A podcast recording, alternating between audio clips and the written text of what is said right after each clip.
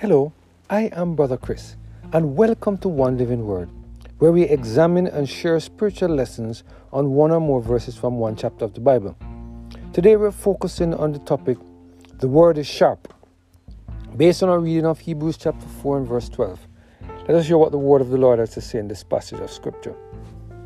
For the Word of God is quick, powerful, sharper than any two edged sword piercing even to the dividing asunder of the soul and spirit, and of the joints and marrow, and is a discerner of the thoughts and intent of the heart. There are many of us Christians who don't seem to realize how important it is to spend time in the daily study of the Word of God. Some of us feel that we can get by without spending quality time meditating on the Word of God. But this is certainly not true at all. The Word of God provides vital and important information that will help us along the journey to the Promised Land. Through the Word of God, we can find important information that will help us along the path that leads to eternal life. The Apostle Paul in Hebrews chapter 4 and verse 12 identifies some very important attributes of the Word of God. Let us take a few minutes to meditate on these important attributes. Paul said, For the word of God is quick and powerful and sharper than any two edged sword, piercing even the dividing asunder of soul and spirit, and of the joints and marrow, and is a discerner of the thoughts and intents of the heart. What's the meaning of the word or the phrase word of God? Logos. In this passage of scripture, what does this word really mean? Is the apostle talking about the holy scriptures or is he talking about the word that became flesh and dwelt among men? The Easton Bible Dictionary defines the phrase word of God in this way.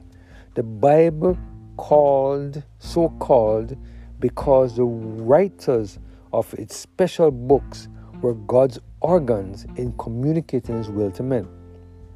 It is His Word because He speaks to us in sacred pages.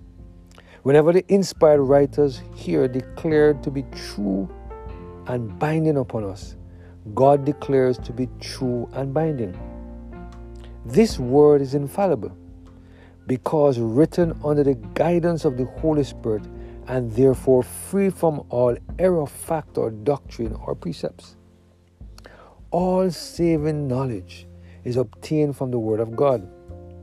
In the case of adults, it is an impenetrable means of salvation and is efficacies thereupon by the gracious influence of the Holy Spirit. Do you see how important the Word of God is to us as fellow believers in Christ? Without the Word of God, we would not get any understanding of the plan of salvation. Without, without the Word of God, it would be difficult for us to know how to deal with those who trespass against us and what God expects from us as His followers. End of quote. Matthew Henry, in his commentary on this passage of Scripture, said the following Now of this word is said, 1. That is quick it is very lively and active in all its effort in seizing the conscience of the sinner, in cutting him to the heart, and in comforting him and binding up the wounds of the soul. Those know not the word of God who call it a dead letter. It is quick compared to the light, nothing quicker than the light. It is not only quick, but quickening. It is a vital light it is a living word. Saints die, and saints die, and sinners die. But the word of God lives. All flesh is grass, and all the glory thereupon as the followers of grass or flowers of grass. The grass withereth, and the flowers therefore fadeth away, but the word of God endures forever. Your fathers, where are they? And the prophets, do they live forever?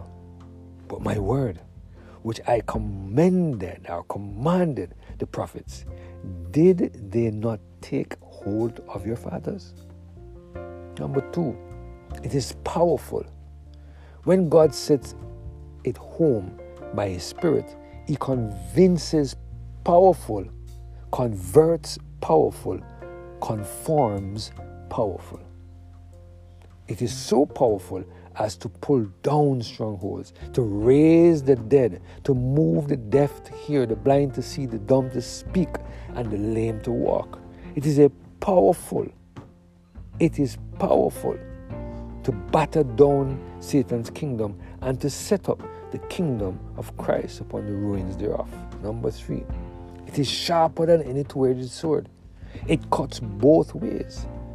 It is the word of the Spirit it is the two edged sword that comes out of the mouth of Christ.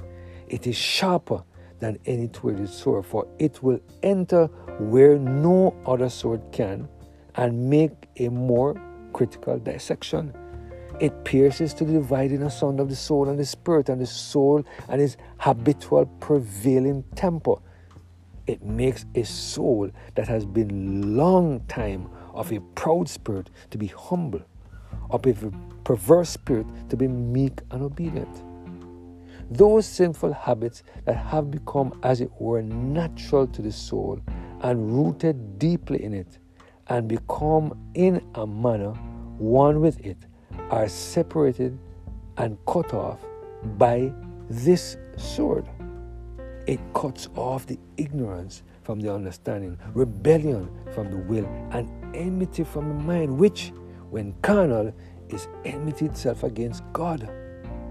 This sword divides between the joints and the marrow, the most sacred, close, and intimate parts of the body.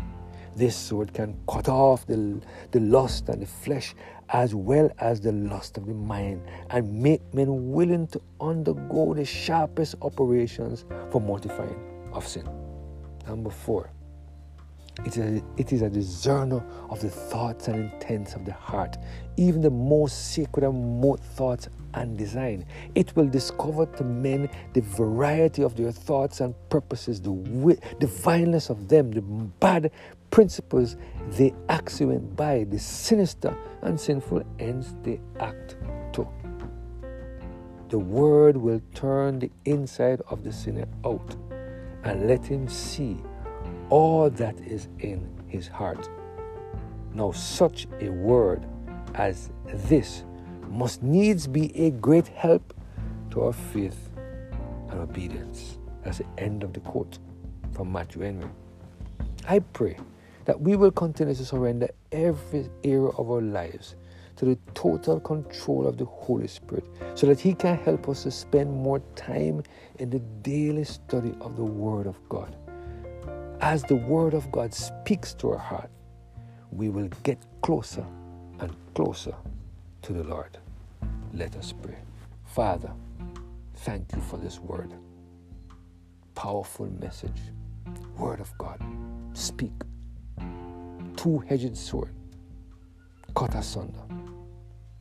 Prepare us, Lord, to meet you when you come. Take control of our lives, we pray. To Jesus Christ, our Lord. Amen. Have a blessed and Holy Spirit filled day.